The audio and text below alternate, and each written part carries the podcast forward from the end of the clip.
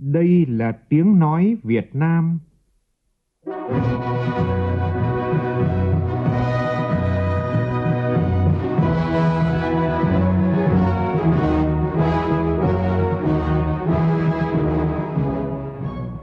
là tiếng nói Việt Nam, phát thanh từ Hà Nội, thủ đô nước Cộng hòa xã hội chủ nghĩa Việt Nam.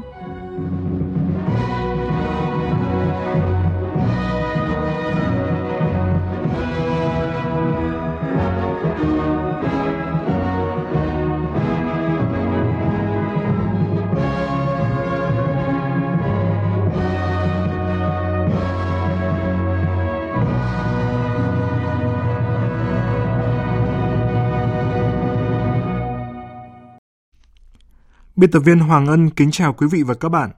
Mời quý vị cùng nghe chương trình Thời sự trưa của Đài tiếng nói Việt Nam với những nội dung chính sau đây.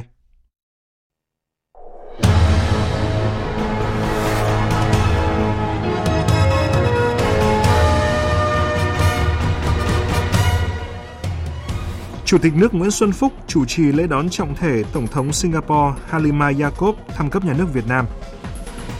Các địa phương từ Quảng Trị đến Bình Định chuẩn bị các kịch bản nhằm ứng phó với bão số 6 đang rất mạnh trên biển. Thủ tướng yêu cầu tập trung chăm lo đảm bảo cuộc sống của người dân sau mưa lũ. Nhiều nhà hảo tâm tích cực ủng hộ tại lễ phát động tháng cao điểm vì người nghèo năm 2022 được tổ chức ở nhiều địa phương hôm nay. Tối nay tại Hà Nội sẽ diễn ra chương trình Cả nước chung tay vì người nghèo. Trong phần tin thế giới, tổ chức Hiệp ước Bắc Đại Tây Dương NATO tập trận răn đe hạt nhân giữa lúc xung đột Nga-Ukraine leo thang. Nỗi lo đợt bùng phát COVID-19 mới trong mùa đông xuất hiện biến chủng mới thoát miễn dịch gấp 6 lần biến chủng BA.5.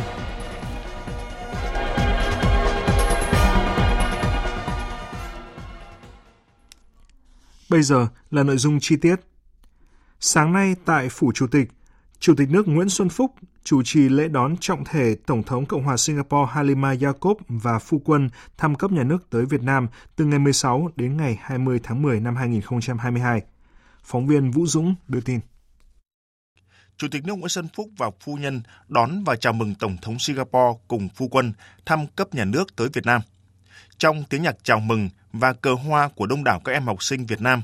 Chủ tịch nước Nguyễn Xuân Phúc mời Tổng thống Singapore Halima Jacob bước lên bục danh dự. Quân nhạc cử quốc thiều hai nước theo nghi thức lễ đón.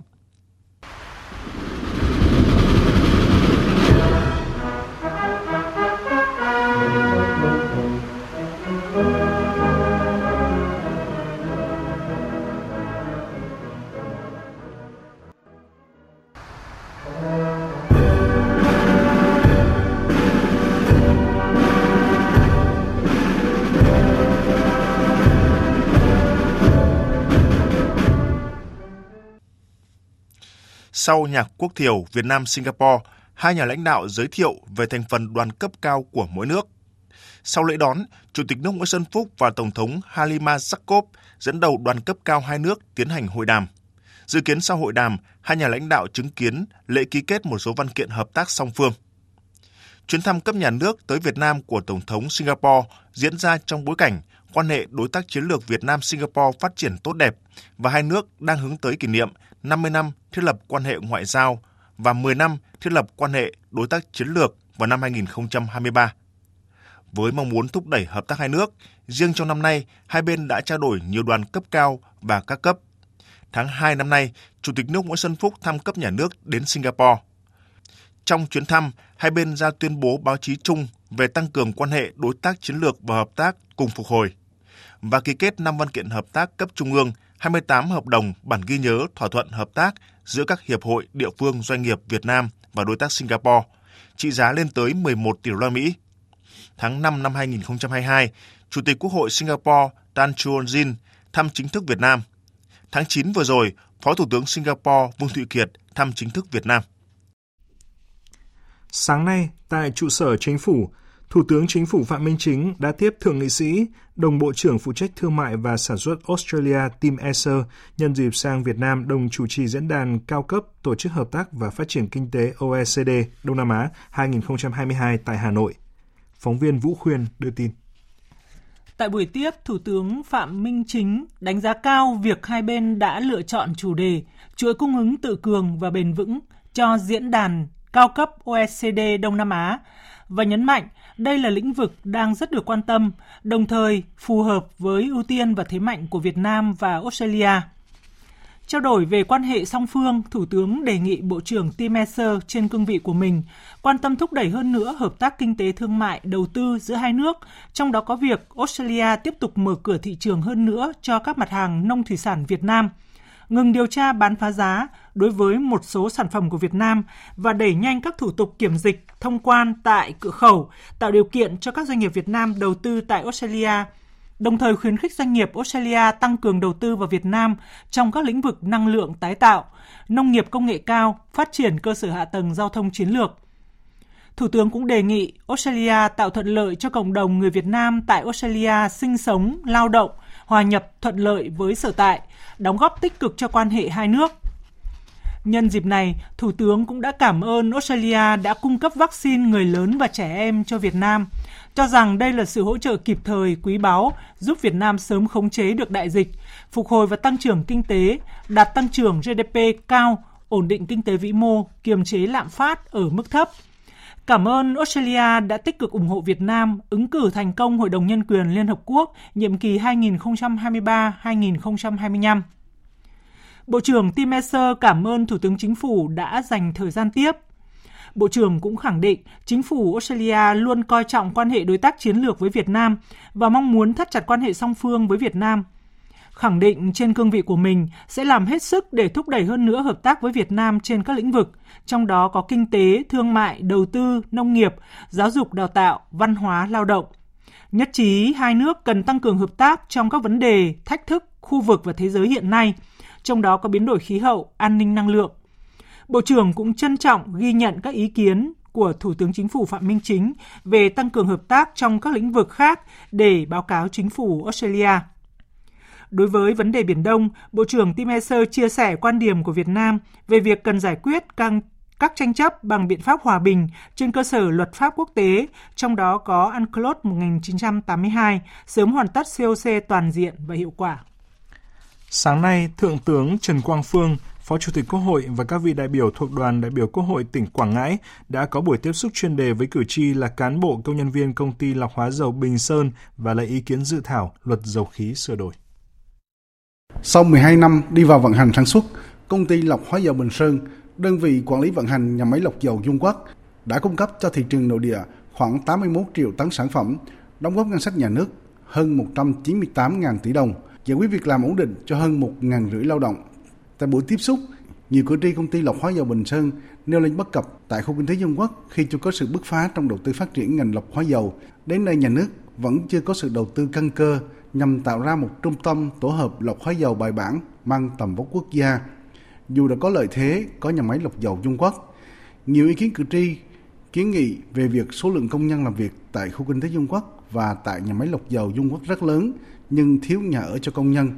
Tại khu kinh tế Dung Quốc có khu đô thị Vạn Tường, nhưng trong nhiều năm, việc đầu tư chưa đồng bộ, nhà ở, hạ tầng y tế giáo dục vừa thiếu vừa yếu, ảnh hưởng tới đời sống sinh hoạt của người lao động. Cử tri là cán bộ công nhân viên công ty lọc hóa dầu Bình Sơn cũng kiến nghị với Phó Chủ tịch Quốc hội Trần Quang Phương và đoàn đại biểu Quốc hội tỉnh Quảng Ngãi về việc không còn được giảm 50% thuế thu nhập cá nhân như trước, đề nghị Quốc hội xem xét miễn thuế bảo vệ môi trường khí đốt DCO khí FO và điều chỉnh áp thuế nhập khẩu 0% đối với các nguyên liệu nhập cho nhà máy lọc dầu Trung Quốc nếu đưa vào làm nguyên liệu chế biến và không phối trộn trực tiếp nhằm linh hoạt sản xuất, bổ sung xăng dầu kịp thời cho thị trường khi xảy ra thiếu hụt nguồn cung. Phó Chủ tịch Quốc hội Trần Quang Phương ghi nhận các ý kiến cử tri công ty lọc hóa dầu Bình Sơn và cho rằng cuộc tiếp xúc cử tri chuyên đề lần này rất quan trọng để nắm bắt tâm tư nguyện vọng của công nhân phục vụ cho kỳ họp thứ tư Quốc hội khóa 15. Phó Chủ tịch Quốc hội Trần Quang Phương đã chia sẻ nhiều vấn đề liên quan đến dầu khí, đặc biệt là câu chuyện nhà ở cho công nhân tại các khu kinh tế. Về việc lấy ý kiến dự thảo luật dầu khí sửa đổi, Phó Chủ tịch Quốc hội Trần Quang Phương cho rằng các ý kiến của công ty lọc hóa dầu Bình Sơn về việc đưa nội dung ưu đãi không thu tiền sử dụng khu vực biển cho nhà máy lọc dầu là công trình quan trọng liên quan đến an ninh quốc gia và kiến nghị đưa vào luật dầu khí về vấn đề nhà nước không thu tiền sử dụng khu vực biển để điều tra cơ bản về dầu khí, tìm kiếm thăm dò dầu khí, xử lý vận chuyển tài nguyên dầu khí khai thác được trong các vùng biển của Việt Nam về bờ bằng đường ống dầu khí sẽ được ghi nhận và xem xét khi thảo luận xây dựng luật dầu khí sửa đổi sắp tới. Thưa quý vị, thưa các bạn, chương trình Cả nước chung tay vì người nghèo sẽ diễn ra tối nay tại Hà Nội. Đây là sự kiện có ý nghĩa chính trị xã hội và nhân văn sâu sắc, phát huy truyền thống đoàn kết, tinh thần tương thân tương ái của cộng đồng nhằm quan tâm chăm lo giúp đỡ người nghèo vươn lên thoát nghèo bền vững. Đây cũng là hoạt động thiết thực nhằm hưởng ứng phong trào thi đua vì người nghèo, không để ai bị bỏ lại phía sau do Thủ tướng Chính phủ phát động và phát động tháng cao điểm vì người nghèo năm 2022. Tin của phóng viên Lại Hoa.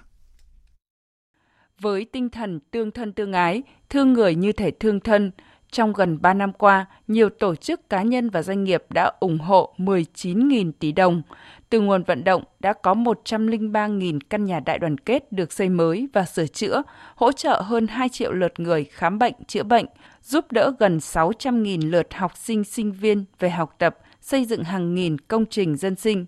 để tiếp tục kêu gọi các đơn vị doanh nghiệp tạo thêm nguồn lực cho quỹ vì người nghèo và chương trình an sinh xã hội, chương trình truyền hình phát thanh trực tiếp cả nước chung tay vì người nghèo năm nay có chủ đề Hành trình của hy vọng, hành trình của giúp đỡ, chia sẻ yêu thương, giúp người nghèo có cơ hội vươn lên làm chủ cuộc sống để không ai bị bỏ lại phía sau. Phó Chủ tịch Ủy ban Trung ương Mặt trận Tổ quốc Việt Nam Trương Thị Ngọc Ánh kỳ vọng. Chúng tôi kỳ vọng là các tập đoàn, các cái doanh nghiệp trong cả nước vượt qua được những cái khó khăn và tiếp tục thể hiện sự chia sẻ tinh thần tương thân tương ái của dân tộc đặc biệt là thực hiện trách nhiệm xã hội của doanh nghiệp để tham gia đến với chương trình cả nước chung tay người nghèo ngày càng đông đảo hơn. Xin được thông tin thêm, chương trình Cả nước chung tay vì người nghèo năm 2022 sẽ diễn ra vào lúc 20 giờ 10 phút tối nay tại Cung Văn hóa Lao động hữu nghị Việt Xô Hà Nội. Trước đó, từ 14 giờ đến 17 giờ cùng ngày, tại đây sẽ diễn ra chương trình tiếp nhận các doanh nghiệp, tổ chức cá nhân trao tiền ủng hộ Quỹ vì người nghèo, Trung ương và An sinh xã hội. Đài Tiếng Nói Việt Nam sẽ tường thuật trực tiếp chương trình Cả nước chung tay vì người nghèo từ 20 giờ 5 phút trên sóng kênh Thời sự. Mời quý vị và các bạn chú ý đón nghe. Sáng nay, Ủy ban Mặt trận Tổ quốc Việt Nam tỉnh Bắc Cạn tổ chức lễ phát động quyên góp ủng hộ quỹ vì người nghèo để xây dựng nhà đại đoàn kết cho các hộ khó khăn về nhà ở tại địa phương giai đoạn 2022-2025. Ngay tại lễ phát động đã có hơn 1 tỷ 500 triệu đồng được các tổ chức doanh nghiệp và nhà hảo tâm quyên tặng. Ông Ma Nhật Hoài, Phó Chủ tịch Ủy ban Mặt trận Tổ quốc Việt Nam tỉnh Bắc Cạn cho biết. Lễ phát động nhằm góp phần đẩy mạnh công tác tuyên truyền, vận động các tầng lớp nhân dân để nâng cao nhận thức và hành động tích cực hưởng ứng phong trào cả nước chung tay vì người nghèo, không để ai bị bỏ lại phía sau. Mong muốn từ năm 2021 đến năm 2025 theo kế hoạch của ban tỉnh ờ, làm là một nghìn nhà mới cho hộ nghèo. Trong đó giai đoạn 2021-22 là 400 nhà. Cũng trong sáng nay, Ủy ban Mặt trận Tổ quốc Việt Nam thành phố Cần Thơ tổ chức lễ phát động tháng cao điểm về người nghèo năm 2022. Tin của phóng viên Hồng Phương, thường trú tại khu vực đồng bằng sông Kiều Long. Thành phố Cần Thơ hiện còn hơn 2.900 hộ nghèo, hơn 9.140 hộ cận nghèo và nhiều hộ khó khăn đang rất cần sự quan tâm hỗ trợ giúp đỡ của cộng đồng. Ông Tống Văn Nhịn, Phó Chủ tịch Thường trực Ủy ban Mặt trận Tổ quốc Việt Nam thành phố Cần Thơ cho biết, trong bối cảnh khó khăn do tác động của đại dịch COVID-19, Quỹ vì người nghèo các cấp thành phố vẫn tiếp tục nhận được sự quan tâm ủng hộ và tham gia đóng góp tích cực của các cấp, các ngành, các tổ chức, cá nhân, các doanh nghiệp, các nhà hảo tâm và nhân dân trong và ngoài thành phố. Rất mong tiếp tục nhận được sự quan tâm đồng hành ủng hộ của các doanh nghiệp, cơ quan tổ chức và toàn thể nhân dân trong tháng cao điểm vì người nghèo năm 2022 và trong thời gian tới để có thêm nguồn lực để giúp đỡ cho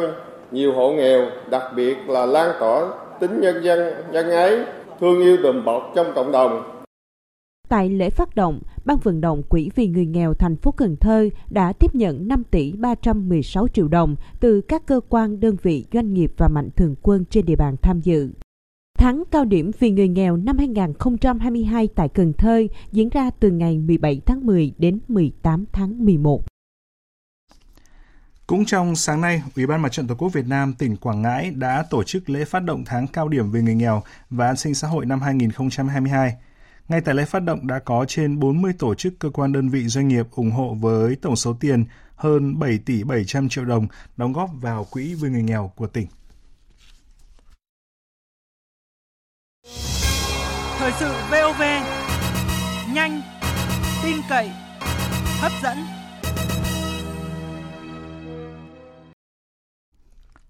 Thưa quý vị, do ảnh hưởng hoàn lưu bão số 5 kết hợp với không khí lạnh đã gây mưa rất lớn tại một số địa phương khu vực Trung Bộ, đặc biệt là tại thành phố Đà Nẵng và các tỉnh Thừa Thiên Huế, Quảng Trị, Quảng Nam. Mưa lũ đã làm một số người chết và mất tích, hàng chục nghìn nhà dân bị ngập sâu, sạt lở đất xảy ra ở nhiều nơi, hàng loạt công trình hạ tầng giao thông, thủy lợi, trường học bị thiệt hại nặng nề. Thủ tướng Chính phủ có công điện yêu cầu Chủ tịch Ủy ban nhân dân các tỉnh, thành phố vừa nêu và lãnh đạo các bộ, cơ quan liên quan tập trung chỉ đạo khẩn trương khắc phục hậu quả mưa lũ để hỗ trợ người dân sớm ổn định đời sống, khôi phục sản xuất và sinh hoạt sau lũ. Công điện nêu rõ các địa phương bị ảnh hưởng của đợt mưa lũ vừa qua, nhất là thành phố Đà Nẵng và các tỉnh Thừa Thiên Huế, Quảng Nam, Quảng Trị, tập trung chăm lo, bảo đảm cuộc sống cho người dân sau mưa lũ, không để người dân thiếu đói, không để người dân không có chỗ ở. Tập trung tìm kiếm người còn mất tích, hỗ trợ cứu chữa người bị thương, tổ chức thăm hỏi, động viên, hỗ trợ các gia đình bị thiệt hại do mưa lũ, nhất là các gia đình có người bị chết, mất tích, gia đình chính sách, hộ nghèo, khó khăn – khẩn trương giả soát các hộ có nguy cơ thiếu đói, nhất là hộ nghèo, hộ có nhà bị sập, đổ, trôi, hộ ở nơi bị ngập sâu, sạt lở, chia cắt giao thông, tổ chức cứu trợ khẩn cấp lương thực, nhu yếu phẩm, bảo đảm không để người dân bị đói rét, sắp xếp bố trí chỗ ở tạm cho các hộ bị mất nhà ở do mưa lũ, huy động các lực lượng quân đội, công an, thanh niên sung kích hỗ trợ người dân sửa chữa lại nhà ở, dọn vệ sinh môi trường, không để bùng phát dịch bệnh sau bão lũ. Tập trung khắc phục nhanh công trình hạ tầng thiết yếu bị hư hại, ngập lũ, nhất là trường học, trạm y tế, hệ thống điện nước sinh hoạt, các tuyến giao thông huyết mạch, công trình thủy lợi, đê điều, hồ đập để sớm cho học sinh trở lại trường, bảo đảm hoạt động khám chữa bệnh, khôi phục sản xuất sau lũ, góp phần ổn định đời sống cho người dân và chủ động ứng phó với những đợt thiên tai mới. Thưa quý vị, hôm nay tranh thủ thời tiết tạnh giáo, nước rút dần, người dân và các lực lượng vũ trang tỉnh Thừa Thiên Huế tiếp tục khắc phục hậu quả đợt mưa lũ kéo dài vừa qua. Phản ánh của phóng viên Lê Hiếu, thường trú tại miền Trung. Những ngày qua, nước lũ dâng cao làm nhiều tuyến đường ở thành phố Huế bị ngập sâu, kéo theo một lượng lớn bùn, đất và rác thải bùa vây. Có những nơi lượng bùn đất dày trên 20 cm, trở ngại việc đi lại và sinh hoạt của người dân. Sáng nay, hàng trăm cán bộ chiến sĩ của lực lượng công an, quân đội đã giúp các địa phương thu dọn bùn non, rác thải ở đồng trên các trục đường, các khu vực công cộng như trường học, trạm y tế. Ông Nguyễn Xuân Minh Duy ở thành phố Huế tham gia dọn dẹp vệ sinh đường phố cho biết đang à, phối hợp rất tích cực và khẩn trương. Như anh thấy, quanh quanh địa bàn là bùng rất nhiều, nên anh em đang rất tích cực để mà, mà dọn dẹp trả lại cái, cái, cái mỹ quan cho thành phố để mà làm cho thành phố uh, xanh sạch đẹp trở lại. Bộ Chỉ huy quân sự tỉnh Thừa Thiên Huế đã huy động hơn 200 cán bộ chiến sĩ phối hợp với các lực lượng đoàn viên thanh niên, cán bộ, nhân viên công ty môi trường đô thị và người dân tiến hành dọn bùn đất và vệ sinh môi trường Công an tỉnh Thừa Thiên Huế huy động lực lượng cảnh sát phòng cháy, chữa cháy và cứu nạn cứu hộ cùng nhiều phương tiện tham gia vệ sinh thu dọn bùn non trên các tuyến phố ở trung tâm thành phố Huế. Ông Dương Đăng Khoa, Phó Chủ tịch Ủy ban dân phường Phú Hội thành phố Huế cho biết Chúng tôi cũng đã phối hợp phòng cảnh sát phòng cháy chữa cháy cùng với lực lượng à, dân quân tự vệ và bà con nhân dân trên địa bàn của phường là làm sạch các đường trong trọng điểm. À, hiện tại thì, à, thì các tuyến đường bị ngập thì vẫn còn một số tuyến đường còn mất mẻ thì tiếp tục dọn. Thì bà con cũng đã tích cực chung tay cùng với chính quyền để thực hiện các cái biện pháp sau cái mùa lũ.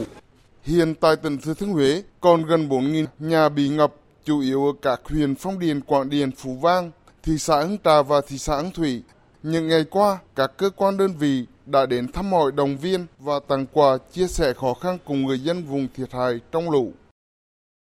Thưa quý vị, trong khi các địa phương khu vực miền Trung đang khắc phục ảnh hưởng của bão số 5, thì cơn bão số 6 cũng đang rất mạnh trên biển. Và ngay sau đây là tin bão trên Biển Đông cơn bão số 6.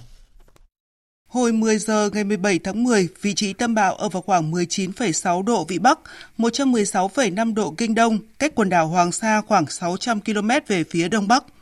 Sức gió mạnh nhất vùng gần tâm bão mạnh cấp 11, cấp 12, tức là từ 103 đến 133 km một giờ, giật cấp 14, di chuyển theo hướng Tây Tây Nam với tốc độ khoảng 15 km một giờ. Đến 10 giờ ngày 18 tháng 10, bão di chuyển chủ yếu theo hướng Tây Tây Nam với tốc độ 15 km một giờ và có khả năng mạnh thêm. Vị trí tâm bão ở vào khoảng 18,4 độ Vĩ Bắc, 113,3 độ Kinh Đông, cách quần đảo Hoàng Sa khoảng 180 km về phía Đông Bắc. Sức gió vùng gần tâm bão mạnh cấp 12, cấp 13, giật cấp 15. Đến 10 giờ ngày 19 tháng 10, bão di chuyển theo hướng Tây Tây Nam, mỗi giờ đi được 15 km. Vị trí tâm bão ở vào khoảng 17,5 độ Vĩ Bắc, 110,1 độ Kinh Đông, cách đất liền các tỉnh từ Hà Tĩnh đến Thừa Thiên Huế khoảng 380 km về phía Đông Đông Nam. Sức gió vùng gần tâm bão mạnh cấp 9, cấp 10, giật cấp 12. Từ 48 đến 72 giờ tiếp theo, bão di chuyển chủ yếu theo hướng Tây Tây Bắc, mỗi giờ đi được từ 10 đến 15 km, suy yếu dần, cường độ mạnh cấp 8, giật cấp 10. Từ 72 đến 96 giờ tiếp theo, bão di chuyển chủ yếu theo hướng Tây Tây Bắc, mỗi giờ đi được khoảng 10 km và suy yếu dần thành áp thấp nhiệt đới, sau tiếp tục suy yếu thành một vùng áp thấp. Dự báo tác động của bão trong 24 đến 48 giờ tới. Trên biển, khu vực Bắc Biển Đông bao gồm cả vùng biển quần đảo Hoàng Sa có mưa bão, gió mạnh cấp 9, cấp 10, sau tăng lên cấp 11, cấp 13, giật cấp 15, biển động dữ dội. Khu vực giữa Biển Đông bao gồm cả vùng biển Bắc, quần đảo Trường Sa có mưa rào và rông mạnh, gió mạnh dần lên cấp 6, cấp 7, giật cấp 9, biển động mạnh. Ngày và đêm 18 tháng 10 ở Vịnh Bắc Bộ, vùng biển từ Quảng Trị đến Quảng Ngãi có gió mạnh cấp 6, cấp 7, giật cấp 8, cấp 9, biển động mạnh. Vùng có nước dâng sóng lớn, khu vực Bắc Biển Đông sóng biển cao từ 5 đến 7 mét, vùng gần tâm bão từ 8 đến 10 mét. Khu vực giữa Biển Đông sóng cao từ 3 đến 5 mét, Khu vực Vịnh Bắc Bộ, vùng biển từ Quảng Trị đến Quảng Ngãi, sóng biển cao từ 2 đến 4 mét. Tại cuộc họp văn phòng Ban chỉ đạo quốc gia về phòng chống thiên tai diễn ra sáng nay, nhằm triển khai các giải pháp ứng phó với bão số 6, các đại biểu cho rằng nhiệm vụ trọng tâm hiện nay là tập trung kêu gọi tàu thuyền trên biển tránh trú bão. Phóng viên Minh Long phản ánh. Thông tin tại cuộc họp, thời tiết xấu trên biển với gió mạnh, sóng lớn ở khu vực Bắc và giữa Biển Đông Bão số 6 đang có diễn biến mạnh thêm, vì vậy các tàu thuyền không đi vào vùng nguy hiểm, đồng thời theo dõi chặt chẽ bản tin cảnh báo dự báo và diễn biến của bão, thông báo cho thuyền trưởng, chủ các phương tiện, tàu thuyền đang hoạt động trên biển để chủ động phòng tránh và có kế hoạch sản xuất phù hợp, đảm bảo an toàn về người và tài sản. Thường xuyên giữ liên lạc để kịp thời ứng phó các tình huống xấu có thể xảy ra. Đến sáng nay đã có khoảng 52.300 tàu với hơn 220.000 lao động nhận được thông tin về diễn biến của bão để di chuyển phòng tránh. Đại tá Nguyễn Đình Hưng, trưởng phòng cứu hộ cứu nạn, Bộ Tư lệnh Bộ đội Biên phòng lưu ý, hiện vẫn còn 50 tàu với hơn 400 lao động đang hoạt động ở khu vực quần đảo Hoàng Sa. Trong đó tỉnh Quảng Nam có 28 tàu, Quảng Ngãi có 20 tàu, Bình Định có 2 tàu, chỉ đạo các đơn vị là phải phối hợp chặt chẽ với thủy sản các địa phương. Thì theo báo cáo đến 6 giờ 30 sáng ngày hôm nay, ở khu vực quần đảo Hoàng Sa thì nó chỉ có hơn chục phương tiện thôi. Còn chủ yếu là ở phía tây nam và phía nam của quần đảo Hoàng Sa. Thì cái này trên cơ sở cái hệ thống giám sát hành trình của thủy sản thì chúng tôi sẽ tiếp tục đôn đốc các cái đơn vị phối hợp để kiên quyết kêu gọi di chuyển thông tin ờ, người dân người ta nắm được thì chắc chắn là cũng sẽ có cái tư tưởng chủ quan. Tuy nhiên chúng tôi cũng vẫn kiên quyết là yêu cầu các đơn vị là phải thông báo sớm các cái phương tiện đó để có cái hướng di chuyển đảm bảo an toàn. Ông Vũ Xuân Thành, Phó Tránh Văn phòng Ban Chỉ đạo Quốc gia về phòng chống thiên tai đề nghị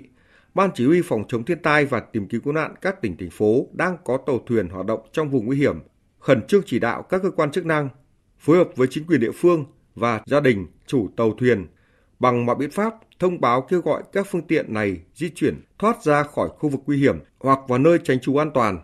Trong hôm nay ngày mai chúng ta tập trung cho an toàn tàu thuyền. Đề nghị là các địa phương theo dõi sát cái tình hình cơn bão số 6, đảm bảo cái an toàn tàu thuyền trên biển. 50 cái tàu thuyền mà 489 lao động hoạt động ở khu vực quần đảo Hoàng Sa nhắc nhở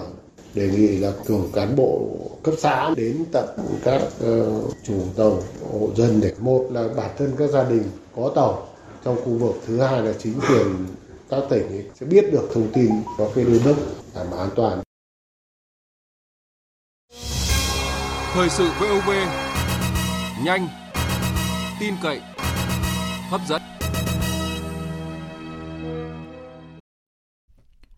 Mời quý vị và các bạn nghe tiếp chương trình Thời sự trưa của Đài tiếng nói Việt Nam với những tin đáng chú ý khác. Sáng nay tại Hà Nội, Viện An ninh Phi truyền thống, Trường Quản trị và Kinh doanh Đại học Quốc gia Hà Nội vừa tổ chức diễn đàn hợp tác quản trị an ninh phi truyền thống khu vực ASEAN với sự tham gia của các bộ ban ngành như là Bộ Thông tin và Truyền thông, Bộ Công an cùng các chuyên gia nhà khoa học trong nước và quốc tế. Tin của phóng viên Mai Hạnh. Khu vực ASEAN đang là nền kinh tế lớn thứ 5 trên thế giới, là thị trường lớn thứ ba toàn cầu và đông dân thứ ba trên thế giới. Hiện nay, các mối đe dọa về an ninh phi truyền thống đang ngày càng hiện hữu và gia tăng trong khu vực, đặc biệt là các vấn đề liên quan tới khủng bố, tội phạm xuyên quốc gia, an ninh kinh tế, an ninh mạng. Trong đó, lo ngại và khó xử lý nhất là loại hình tội phạm xuyên quốc gia hoạt động cả trên không gian mạng. Nhận diện các thách thức trong vấn đề an ninh phi truyền thống, các quốc gia ASEAN có thể thiết lập thêm nhiều cơ chế hợp tác, tăng cường đoàn kết, triển khai thêm các cơ chế hợp tác với các đối tác vì các mục tiêu chung trong khu vực. Đặc biệt, trong xu thế mở rộng hợp tác của ASEAN với các đối tác trong nhiều cấp độ, ASEAN cũng đang cần nhiều hơn nữa các nhà khoa học, các chuyên gia cùng nghiên cứu, đào tạo và tư vấn chính sách về an ninh phi truyền thống – Phó giáo sư tiến sĩ Hoàng Đình Phi, hiệu trưởng trường quản trị và kinh doanh, phó viện trưởng Viện An ninh Phi truyền thống thuộc Trường Đại học Quốc gia Hà Nội cho biết. Chúng ta luôn mong muốn giới học giả, các nhà khoa học ASEAN và quốc tế tiếp tục đẩy mạnh hợp tác trong lĩnh vực nghiên cứu, đào tạo và tư vấn chính sách về an ninh truyền thống và quản trị an ninh truyền thống. Chính vì vậy, diễn đàn hợp tác quản trị an ninh truyền thống khu vực ASEAN lần thứ nhất này được tổ chức tại Đại quốc gia Hà Nội là một cơ hội quý giá để chúng ta cùng nhau chia sẻ, trao đổi và thảo luận của công tác quản trị an ninh phi truyền thống. Rất nhiều lĩnh vực ASEAN cần phải tăng cường các biện pháp hay các giải pháp mang tính tập thể, trong đó có vấn đề lớn như khủng bố, tội phạm xuyên quốc gia, an ninh kinh tế, an ninh tài chính, an ninh mạng và rất nhiều vấn đề an ninh khác. Có thể thấy an ninh phi truyền thống sẽ là những thách thức đang đòi hỏi các quốc gia thuộc Hiệp hội các quốc gia Đông Nam Á cần quan tâm hợp tác về luật pháp trong việc quản trị an ninh mạng, đặc biệt là cụ thể hóa các công ước quốc tế về chống tội phạm có tổ chức xuyên quốc gia đặt ra trong bối cảnh mới. Hôm nay, Ngân hàng Nhà nước Việt Nam quyết định điều chỉnh biên độ tỷ giá giao ngay giữa đồng Việt Nam và đồng đô la Mỹ từ mức cộng trừ 3% lên mức cộng trừ 5% và có hiệu lực ngay lập tức. Theo Ngân hàng Nhà nước, từ đầu năm đến nay, Cục Dự trữ Liên bang Mỹ và nhiều ngân hàng trung ương lớn đã đẩy mạnh lộ trình thắt chặt chính sách tiền tệ, tăng nhanh lãi suất điều hành. Xung đột Nga-Ukraine làm chuỗi cung ứng toàn cầu tiếp tục gián đoạn, giá xăng dầu và hàng hóa tăng cao, lạm phát tại nhiều nền kinh tế vượt mức kiểm soát, gây biến động lớn trên thị trường quốc tế và trong nước. Để chủ động thích ứng trước diễn biến khó lường của thị trường quốc tế và định hướng tiếp tục thắt chặt chính sách tiền tệ, tăng lãi suất của Cục Dự trữ Liên bang Mỹ và các ngân hàng trung ương trên thế giới, hôm nay Ngân hàng Nhà nước đã ban hành quyết định quy định về tỷ giá giao ngay giữa đồng Việt Nam với các ngoại tệ của các tổ chức tín dụng được phép theo đó, biên độ tỷ giá giao ngay giữa đồng Việt Nam và đồng đô la Mỹ được điều chỉnh từ cộng trừ 3% lên cộng trừ 5%. Ngân hàng Nhà nước sẽ tiếp tục theo dõi sát diễn biến thị trường, phối hợp đồng bộ các công cụ chính sách tiền tệ, sẵn sàng bán ngoại tệ can thiệp để ổn định thị trường. Tỷ giá giữa đồng Việt Nam và đồng đô la Mỹ sáng nay được niêm yết tại Vietcombank là 23.980 đồng chiều mua vào và 24.290 đồng ở chiều bán ra. Tại BIDV và Vietinbank, tỷ giá được niêm yết là 24.180 đồng ở chiều mua vào và 24.460 đồng ở chiều bán ra. Thưa quý vị, làn sóng đầu tư của các doanh nghiệp châu Âu vào Việt Nam đang gia tăng mạnh mẽ trong bối cảnh dư địa hợp tác với Việt Nam còn rất lớn và các doanh nghiệp châu Âu không muốn bỏ lỡ cơ hội này. Cuối tuần qua, một đoàn doanh nghiệp từ Steiermark, bang lớn thứ hai về diện tích và lớn thứ tư về dân số của Áo đã tới Việt Nam nhằm tìm hiểu thực tế để có thể khai thác hơn nữa cơ hội hợp tác đầu tư với quốc gia này. Theo số liệu của Phòng Kinh tế Áo trong năm 2021, kim ngạch xuất khẩu của bang Steiermark sang Việt Nam đạt 28 triệu euro, trong khi kim ngạch nhập khẩu đạt 147 triệu euro. Phòng Kinh tế Áo mong muốn doanh nghiệp hai nước có nhiều cơ hội để trao đổi và hợp tác trong tương lai. Hơn 80 doanh nghiệp Việt Nam đã tham dự hội trợ quốc tế công nghiệp thực phẩm Science Paris 2022, một trong những hội trợ lớn nhất và uy tín nhất thế giới trong lĩnh vực thực phẩm và đồ uống, nhằm đẩy mạnh việc tìm kiếm cơ hội giao thương trong bối cảnh hậu đại dịch COVID-19, cũng như là tận dụng các lợi thế mà Hiệp định Tự do Thương mại EU-Việt Nam EVFTA mang lại. Tin của nhóm phóng viên cơ quan thường trú Đại tiếng nói Việt Nam tại Pháp. Là một trong những hội trợ quốc tế lớn nhất và uy tín hàng đầu thế giới về lĩnh vực thực phẩm và đồ uống, Hội trợ quốc tế công nghiệp thực phẩm Paris 2022 được tổ chức 2 năm một lần, nhưng do đại dịch COVID-19 nên đây là lần đầu tiên sau 4 năm hội trợ mới mở cửa trở lại. Đối với các doanh nghiệp xuất nhập khẩu thực phẩm lớn của Việt Nam, Hội trợ quốc tế công nghiệp thực phẩm Paris 2022 mở ra một cơ hội mới bởi nhu cầu của các thị trường tiêu thụ lớn tại châu Âu đang tăng mạnh trở lại sau giai đoạn COVID-19. Đồng thời khác so với các kỳ tham dự trước đây, các doanh nghiệp Việt Nam tham dự hội trợ lần này có một lợi thế rất lớn đó là Hiệp định Thương mại Tự do Liên minh châu Việt Nam đã đi vào hiệu lực từ hơn 2 năm qua và trong thời gian qua các sản phẩm nông nghiệp của Việt Nam đang liên tiếp có sự thâm nhập thành công vào địa bàn Pháp và châu Âu. Do đó, số lượng doanh nghiệp Việt Nam tham dự hội trợ quốc tế công nghiệp thực phẩm Paris năm nay cũng là cao nhất từ trước đến nay. Theo ông Vũ Ba Phú, Cục trưởng Cục Xúc tiến Thương mại Bộ Công Thương, lần tham dự hội trợ năm nay của đoàn doanh nghiệp Việt Nam có sự khác biệt lớn không chỉ ở số lượng doanh nghiệp tham dự mà còn ở sự thay đổi về chất. À, những kỳ trước đây thì chúng ta thấy là đa số các doanh nghiệp Việt Nam tham dự cái hội trợ Sian Food này ấy, thì dưới dạng là những cái sản phẩm uh, thô, những cái sản phẩm mà có cái hàm lượng chế biến rất là thấp. Tuy nhiên thì trong cái lần này thì chúng ta tham dự thì chúng ta thấy rằng là các doanh nghiệp Việt Nam mang đến sản phẩm của mình đa số là những sản phẩm chất lượng rất là cao, có hàm lượng chế biến rất là sâu. Đấy, rồi thì là có những cái chứng nhận Ờ, về organic, chứng nhận về ờ, thực phẩm sạch, chứng nhận về thương mại công bằng và những cái chứng nhận nhiều rất nhiều những cái chứng nhận khác để mà làm cái tấm vé vào cửa đối với cả những cái thị trường khó tính đặc biệt như là ờ, EU, như là Nhật Bản, như là Hoa Kỳ. Thưa quý vị, nhóm phóng viên Hoàng Minh và Tỷ Huỳnh thường trú tại thành phố Hồ Chí Minh đưa tin đến 11 giờ 30 ngày hôm nay thì vụ cháy tại nhà hàng karaoke District K ở số 30 đường Thủ Khoa Huân, phường Bến Thành, quận 1 về cơ bản đã được khống chế. Lực lượng chức năng tiếp tục phun nước làm mát để dập tắt hoàn toàn và tránh cháy âm ỉ. Thông tin từ phòng cảnh sát phòng cháy chữa cháy và cứu nạn cứu hộ của công an thành phố Hồ Chí Minh cho biết, nguyên nhân xảy ra cháy là do muối lửa, hàn xì bắn vào các tấm xốp ở bên trong quán. Vụ cháy không gây thiệt hại về người.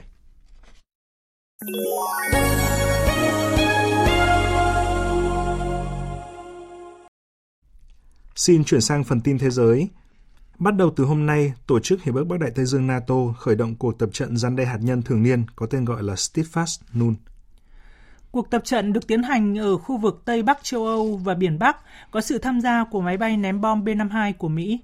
Theo thông báo từ phía NATO, các lực lượng không quân của các nước thành viên sẽ triển khai hàng chục máy bay chiến đấu để diễn tập khả năng gian đe hạt nhân, bắt đầu từ ngày 17 tháng 10 và kéo dài đến hết ngày 30 tháng 10.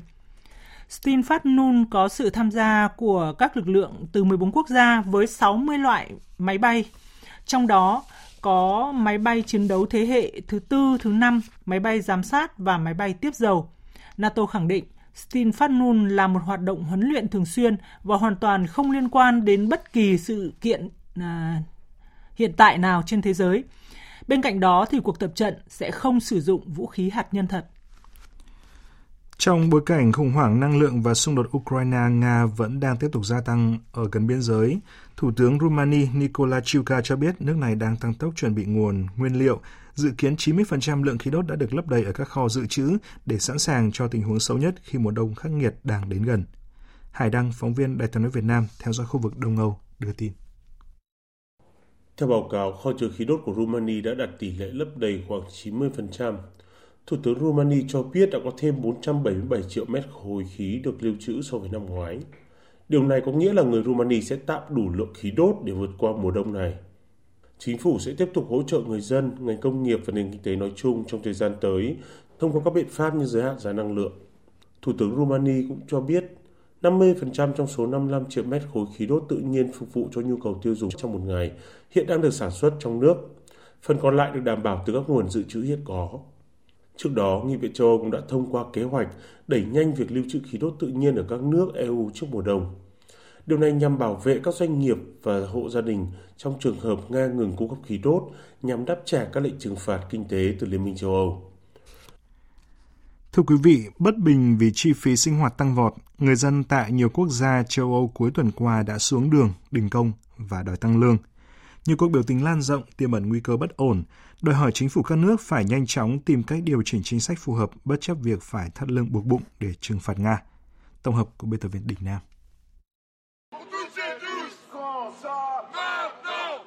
Hôm qua, hàng nghìn người dân Paris đã xuống đường phản đối tình trạng giá cả leo thang tại Pháp. Nó diễn ra trong bối cảnh các cuộc đình công của nhân viên các nhà máy lọc dầu Pháp chưa được giải quyết, khiến nhiều điểm bán xăng dầu tại Pháp bị đóng cửa, dẫn đến sự khan hiếm gây bất bình cho người dân.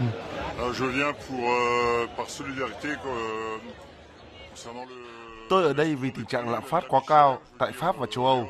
Điều cần thiết là người lao động trong đó có tôi phải được bồi thường và hỗ trợ. Chúng tôi cần được tăng lương vì giá năng lượng bùng nổ, giá thực phẩm leo cao. Bao giờ chúng tôi mới thoát được tình cảnh này với tốc độ lạm phát hiện nay? Tôi muốn mọi người đối thoại để giải quyết vấn đề. Đơn giản là cuộc sống của mọi người cần được cải thiện. Chỉ đơn giản như vậy. Các nghiệp đoàn tại Pháp tiếp tục kêu gọi một cuộc tổng đình công và biểu tình lớn vào ngày mai 18 tháng 10 để phản đối việc chính phủ Pháp chưa giải quyết được quyền lợi của người dân lao động. Điều này có thể sẽ ảnh hưởng lớn đến các hoạt động giao thông đường bộ, đường sắt và lĩnh vực công.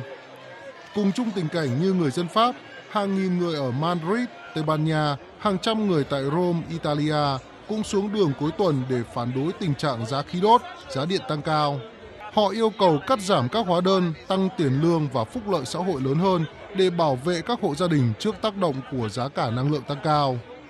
Còn tại Đức, trước cuộc khủng hoảng năng lượng lạm phát, thống đốc bang Bavaria, ông Markus Söder cảnh báo các cuộc khủng hoảng có thể khiến chủ nghĩa cực đoan gia tăng ở nước này, đòi hỏi các đảng chính trị hợp tác nhiều hơn nữa để ngăn chặn. Giới chức nước này cần có lập trường rõ ràng, ít tranh cãi hơn về các chính sách năng lượng và động viên dân chúng. Theo nhà phân tích Francisco Planck, tại Bank of America, việc bình thường hóa giá khí đốt ở châu Âu có thể mất từ 5 đến 10 năm và khu vực này sẽ phải tiếp tục trả nhiều tiền hơn để mua khí đốt, đồng thời cần cầu nguyện cho thời tiết ấm hơn vào mùa đông tới. Thưa quý vị, bắt đầu mở cửa trở lại, nối dần các hoạt động kinh tế xã hội sau khi gần như khống chế được COVID-19. Song thời điểm hiện tại, nhiều nước trên thế giới lại thấp thỏm, nỗi lo làn sóng dịch bệnh một lần nữa quay trở lại trong mùa đông này. Cơ quan y tế, các nước được cảnh báo cần theo dõi tình trạng giữa lúc xuất hiện biến chủng COVID-19 mới, được cho là thoát miễn dịch gấp 6 lần biến chủng BA.5. Tổng hợp của biên tập viên Phương Anh. Dù số ca tử vong hàng ngày do COVID-19 hiện thấp hơn nhiều so với trước đây, song giới chuyên gia y tế vẫn lo ngại về làn sóng dịch bệnh mới trong mùa đông sắp tới, cùng một loạt các biến thể mới có thể sẽ xuất hiện sớm hơn những gì chúng ta dự tính. Trên thực tế, Mỹ đã bắt đầu ghi nhận các dấu hiệu cảnh báo. Bên cạnh đó, số ca nhập viện do COVID-19 cũng đang có dấu hiệu gia tăng tại châu Âu đối mặt với làn sóng lây nhiễm gây ra bởi XBB, còn được gọi là BA.2.10. Biến thể phụ đã xuất hiện tại 17 quốc gia. Đợt bùng phát COVID-19 hiện tại ở Singapore được dự báo sẽ đạt đỉnh vào giữa tháng 11 tới, với bình quân 15.000 ca nhiễm mỗi ngày. Nhiều bằng chứng khoa học đến nay cho thấy, bước vào mùa thu đông này, các quốc gia tại Bắc bán cầu có xu hướng chứng kiến số ca mắc COVID-19 gia tăng. Chưa kể nỗi lo dịch chồng dịch, tức gồm cả COVID-19 và cúm khi bước vào mùa đông tại Bắc bán cầu, làm gia tăng sức ép lên hệ thống y tế các nước, đòi hỏi nỗ lực ứng phó chung khi tình hình dịch bệnh có nhiều thay đổi. Tổng thống Indonesia Joko Widodo khẳng định dalam menghadapi pandemi tidak mungkin satu negara Đối mặt với đại dịch COVID-19, không nước nào có thể hành động một mình, đơn giản là không thể. Tất cả các nước, từ các nước phát triển đến các nước đang phát triển, đều phải hợp tác cùng nhau. Nếu một quốc gia bị bỏ lại phía sau, hãy nói điều gì đó như kiểu không có vaccine chẳng hạn, đại dịch ở nước này sẽ lan sang nước khác. Vì vậy, tôi muốn nhấn mạnh mức cấp thiết của các quốc gia phải cùng nhau hành động chống dịch. Do đó, chúng ta cần một cơ chế quản lý y tế toàn cầu mới, trong đó tất cả các quốc gia cần phối hợp cùng nhau một cách hiệu quả. Một nghiên cứu đáng chú ý của Học viện Karolinska Thụy Điển mới đây còn đặc biệt nêu bật sự cần thiết của việc sớm triển khai vaccine COVID-19 thế hệ mới. Nghiên cứu được công bố trên tạp chí The Lancet cảnh báo BA.2.75.2 một dòng con của BA.2 Omicron, né tránh được hầu hết các loại kháng thể trung hòa trong máu và có thể chống lại cả một số kháng thể đơn dòng được dùng trước đây. Chưa có bằng chứng nào về sự gia tăng độc lực của biến chủng mới thoát miễn dịch này. Tiếp theo là một thông tin đáng chú ý. Thưa quý vị, âm nhạc truyền thống mariachi từ lâu đã trở thành phần quan trọng trong văn hóa của Mexico và giờ đây những bài hát sôi động của nó đang có một sứ mệnh mới – đánh thức ký ức của những người mắc bệnh Alzheimer. Biên tập viên Đại tiếng nói Việt Nam thông tin chi tiết.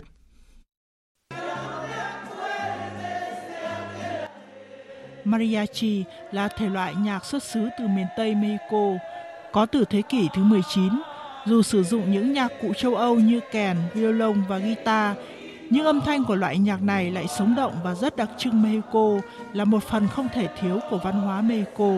Bà Leonor Camacho, 90 tuổi, mắc bệnh Alzheimer cho biết. Me da mucha tristeza porque me acuerdo de mi esposo. Tôi rất buồn vì nhớ chồng, nhưng ngoài điều đó ra, tôi vui khi nghe nhạc vì nó gợi lại nhiều kỷ niệm khiến tôi hạnh phúc. Phụ thuộc vào mỗi bài hát, vì tất cả các bài hát của mariachi đều đẹp, nhưng một số bài hát mang lại những ký ức to lớn về quãng thời gian chồng tôi còn sống. Tôi không thể quên điều đó mucha felicidad. Bà Regina Antena, giám đốc trung tâm Almeiser, cho biết các nghiên cứu chỉ ra rằng âm nhạc kích thích chất dẫn truyền thần kinh trong não, tạo ra kết nối tinh thần và cảm xúc,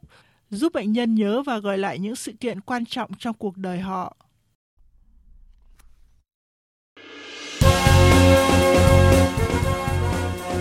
Thời sự tiếng nói Việt Nam Thông tin nhanh Bình luận sâu Tương tác đa chiều.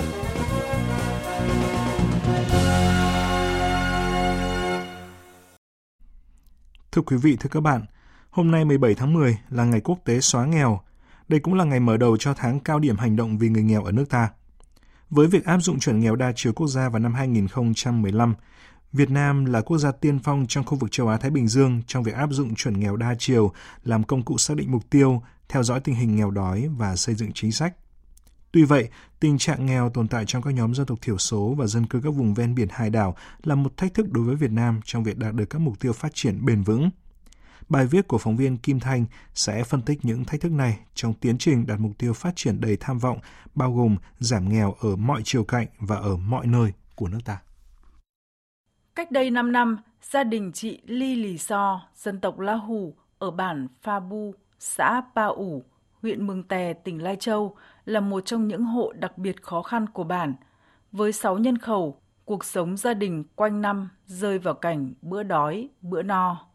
Nhờ được vay vốn, được cán bộ về dạy làm lúa nước, đào ao thả cá, chăn nuôi con lợn, con gà, nên năm nay có thu nhập ổn định, không chỉ đủ ăn mà còn có tới 15 con trâu bò.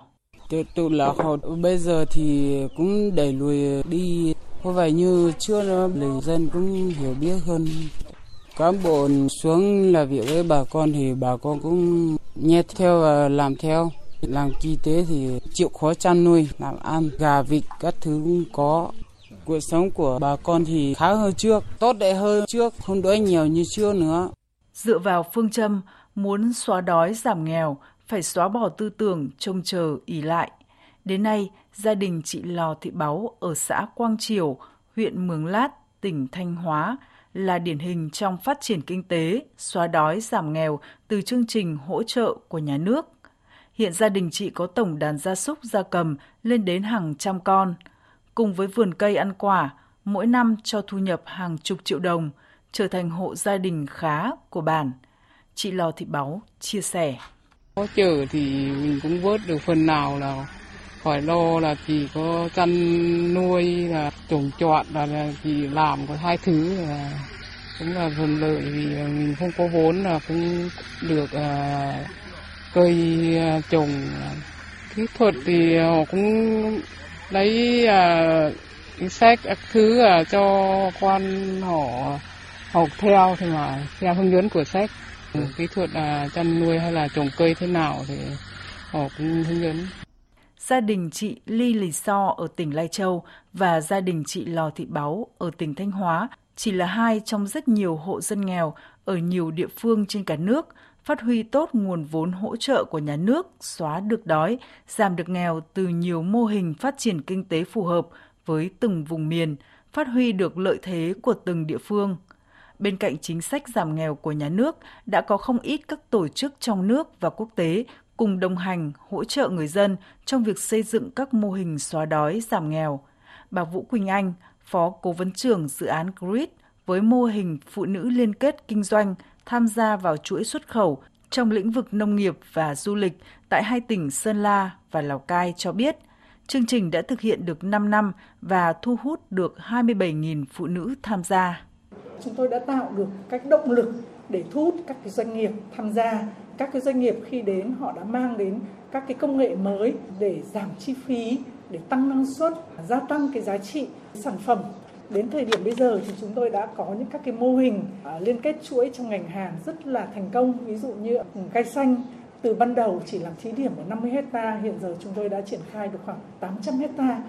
Bền vững một lần trồng nhưng sau 3 tháng là các hộ đã có thể có thu nhập trong 10 năm và nó trở thành một cái cây hàng hóa. Một năm các hộ gia đình có thể thu nhập 4 đến 5 lần và thu nhập rất bền vững. Theo báo cáo kết quả giảm nghèo của Việt Nam năm 2021, giảm nghèo đã đạt được nhiều thành tựu nổi bật. Hệ thống chính sách, pháp luật về giảm nghèo được ban hành khá đồng bộ, toàn diện.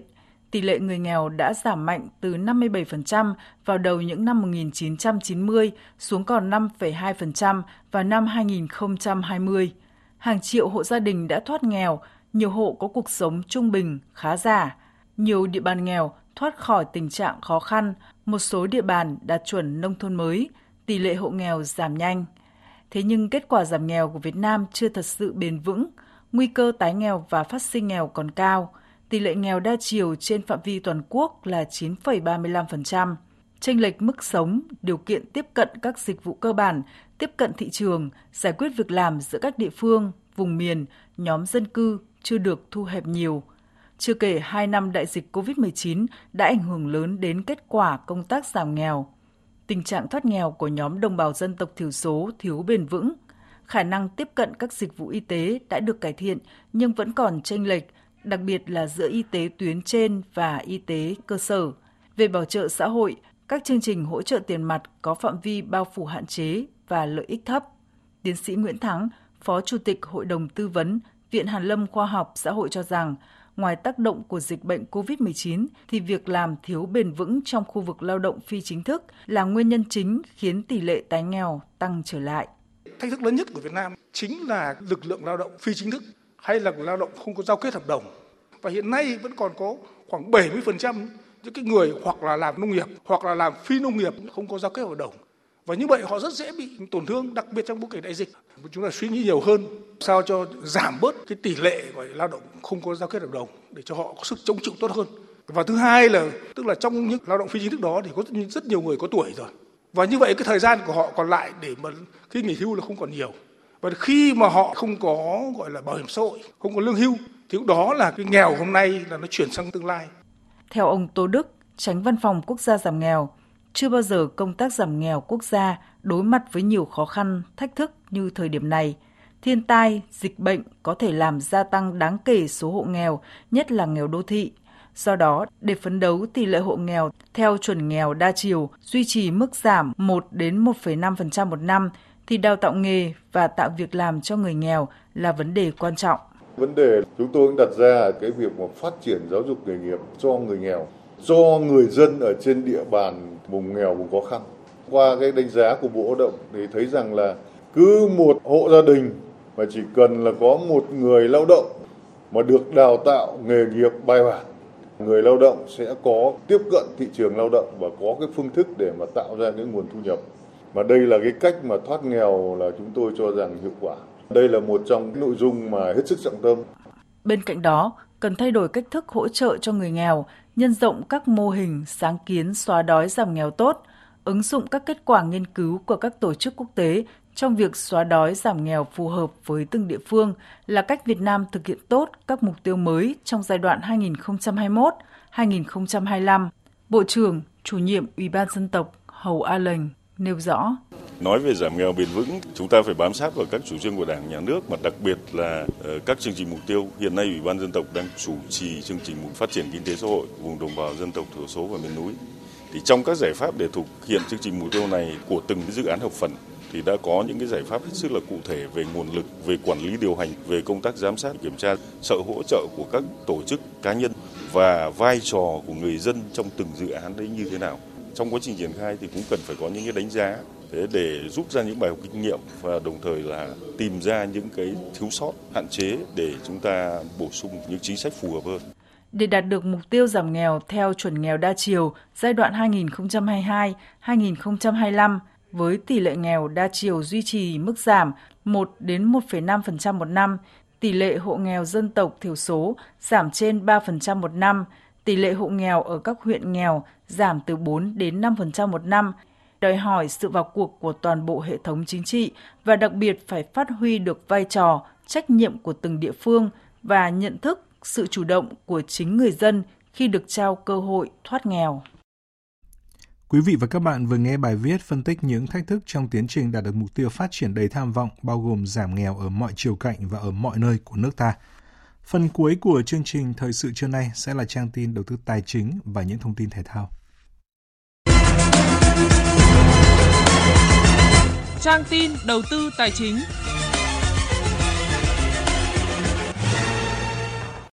Thưa quý vị và các bạn, phiên giao dịch sáng nay, công ty vàng bạc đá quý Sài Gòn niêm yết giá vàng SJC mua vào 66 triệu đồng một lượng, bán ra là 67 triệu đồng một lượng. Công ty vàng bạc đá quý Bảo Tín Minh Châu niêm yết giá vàng rồng Thăng Long ở mức mua vào là 51 triệu 700 nghìn đồng, bán ra 52 triệu 560 nghìn đồng một lượng. Giá vàng giao ngay trên sàn Kitco niêm yết ở mức 1.649,7 đô la Mỹ một ounce, giảm 22 đô la Mỹ so với phiên cuối tuần trước.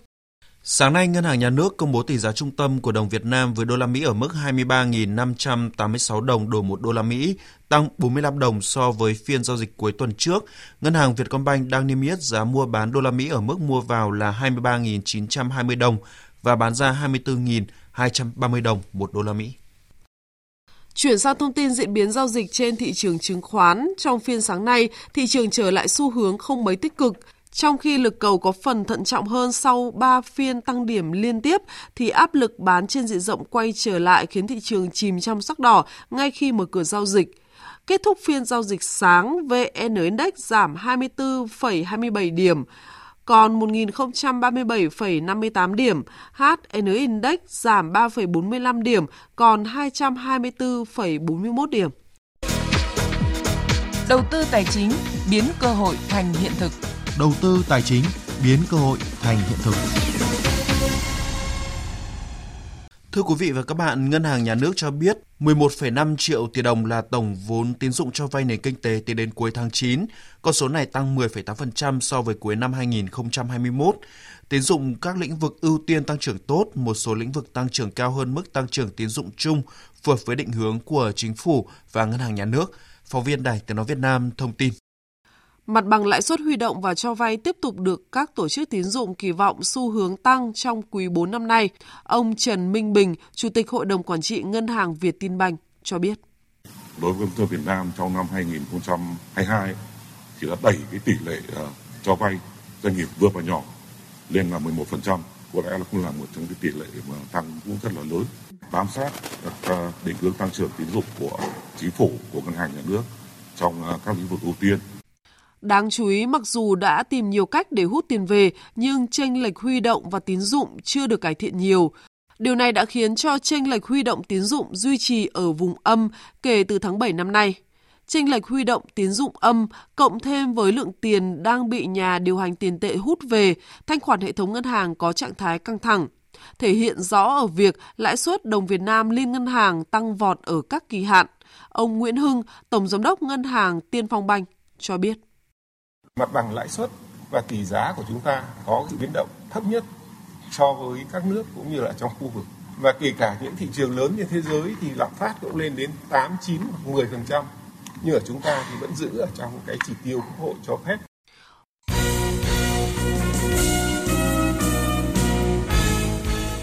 Thưa quý vị và các bạn, chiều qua trên các sân cỏ cả nước đã diễn ra các trận đấu còn lại ở vòng 20 giải bóng đá hạng nhất quốc gia 2022.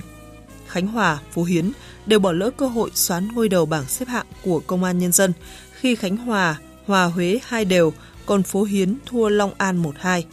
Trong 3 trận đấu còn lại, Đắk Lắc hòa Phú Thọ hai đều, Bà Rịa Vũng Tàu thắng Phủ Đồng 4-1 và Bình Phước vượt qua Cần Thơ 3-1. Công an Nhân dân và Khánh Hòa cùng có 37 điểm để chia nhau hai vị trí đầu bảng.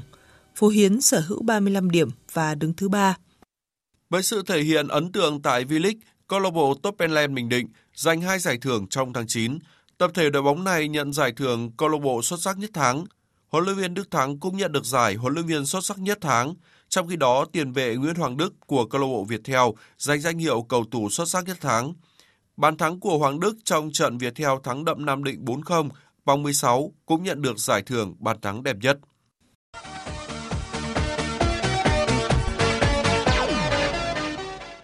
Đêm qua và dạng sáng nay 17 tháng 10, tại các giải bóng đá vô địch quốc gia hàng đầu châu Âu đã diễn ra loạt trận cầu hấp dẫn.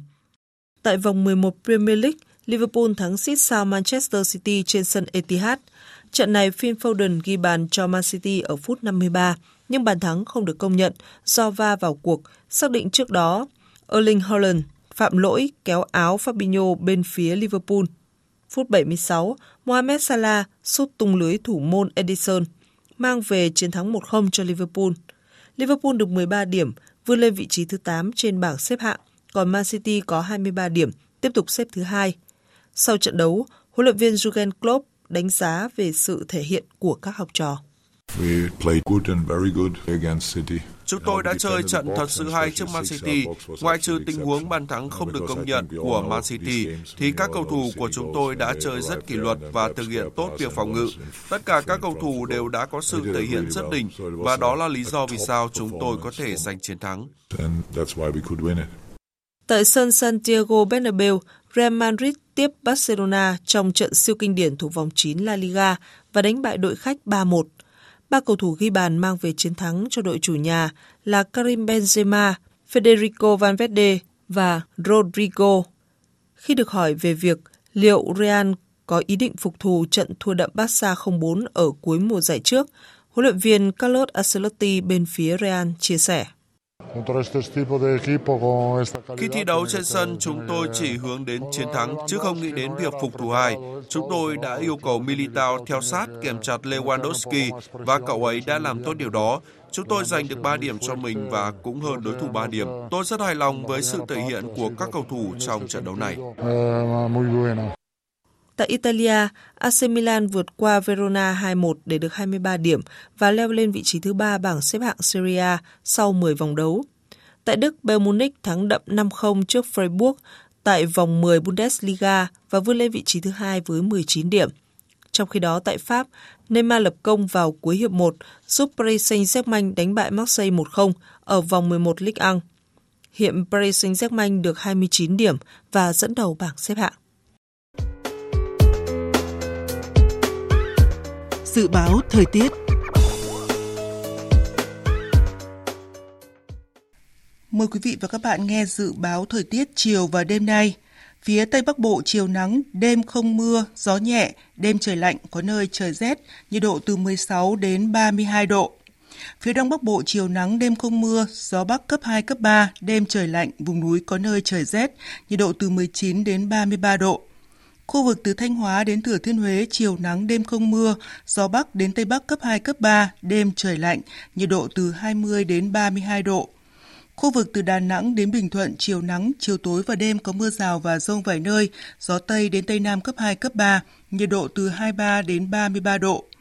Khu vực Tây Nguyên và Nam Bộ chiều nắng, chiều tối và đêm có mưa rào và rông vài nơi, gió nhẹ, nhiệt độ từ 19 đến 33 độ. Khu vực Hà Nội chiều nắng đêm không mưa, gió Bắc cấp 2, cấp 3, đêm trời lạnh, nhiệt độ từ 20 đến 33 độ. Dự báo thời tiết biển Vùng biển Bắc và Nam Vịnh Bắc Bộ, vùng biển từ Quảng Trị đến Quảng Ngãi không mưa, tầm nhìn xa trên 10 km, gió Đông Bắc đến Bắc cấp 6, giật cấp 7, cấp 8, biển động. Vùng biển từ Bình Định đến Ninh Thuận có mưa rào và rông vài nơi, tầm nhìn xa trên 10 km, gió Bắc đến Tây Bắc cấp 5. Vùng biển từ Bình Thuận đến Cà Mau, vùng biển từ Cà Mau đến Kiên Giang, khu vực Vịnh Thái Lan có mưa rào và rông vài nơi, tầm nhìn xa trên 10 km, gió Tây Bắc cấp 3, cấp 4. Khu vực Bắc Biển Đông, khu vực quần đảo Hoàng Sa thuộc thành phố Đà Nẵng có mưa bão, tầm nhìn xa từ 4 đến 10 km giảm xuống từ 2 đến 4 km trong mưa bão. Gió mạnh cấp 9, cấp 10 sau tăng lên cấp 11, cấp 13, giật cấp 15, biển động dữ dội. Khu vực giữa Biển Đông có mưa rào và rông rải rác, tầm nhìn xa trên 10 km, giảm xuống từ 4 đến 10 km trong mưa. Gió mạnh dần lên cấp 6, cấp 7, sau tăng lên cấp 8, giật cấp 10, biển động mạnh. Khu vực Nam Biển Đông có mưa rào và rông rải rác, tầm nhìn xa trên 10 km, giảm xuống từ 4 đến 10 km trong mưa. Gió Tây Bắc đến Tây cấp 4, cấp 5. Khu vực quần đảo Trường Sa thuộc tỉnh Khánh Hòa có mưa rào và rông rải rác, tầm nhìn xa trên 10 km, giảm xuống từ 4 đến 10 km trong mưa. Gió Tây Bắc đến Tây cấp 4, cấp 5. Riêng phía Bắc gió mạnh dần lên cấp 6, cấp 7, sau tăng lên cấp 8, giật cấp 10, biển động mạnh. Vừa rồi là những thông tin thời tiết. Bây giờ chúng tôi tóm lược những tin chính đã phát trong chương trình.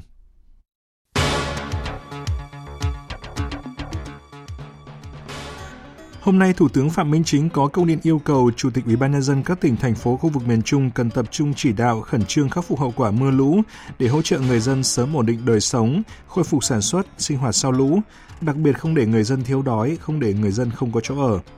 Trong khi đó, tại cuộc họp vào sáng nay, Ban chỉ đạo quốc gia về phòng chống thiên tai yêu cầu Cục ứng phó và khắc phục hậu quả thiên tai chỉ đạo các địa phương xây dựng các kịch bản để ứng phó với bão số 6 khi đang rất mạnh ở trên biển. Bắt đầu từ hôm nay, Tổ chức Hiệp ước Bắc Đại Tây Dương NATO khởi động cuộc tập trận gian đe hạt nhân thường niên có tên gọi là Steadfast Nun với sự tham gia của các lực lượng từ 14 quốc gia với 60 máy bay các loại, trong đó có máy bay chiến đấu thế hệ thứ tư, thứ năm, máy bay giám sát và máy bay tiếp dầu. NATO khẳng định cuộc tập trận gian đe hạt nhân giữa lúc xung đột Nga và Ukraine leo thang.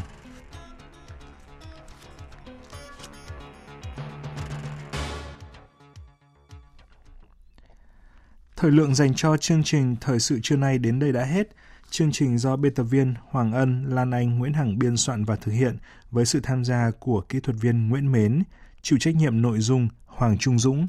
Xin kính chào tạm biệt và hẹn gặp lại quý vị trong những chương trình sau.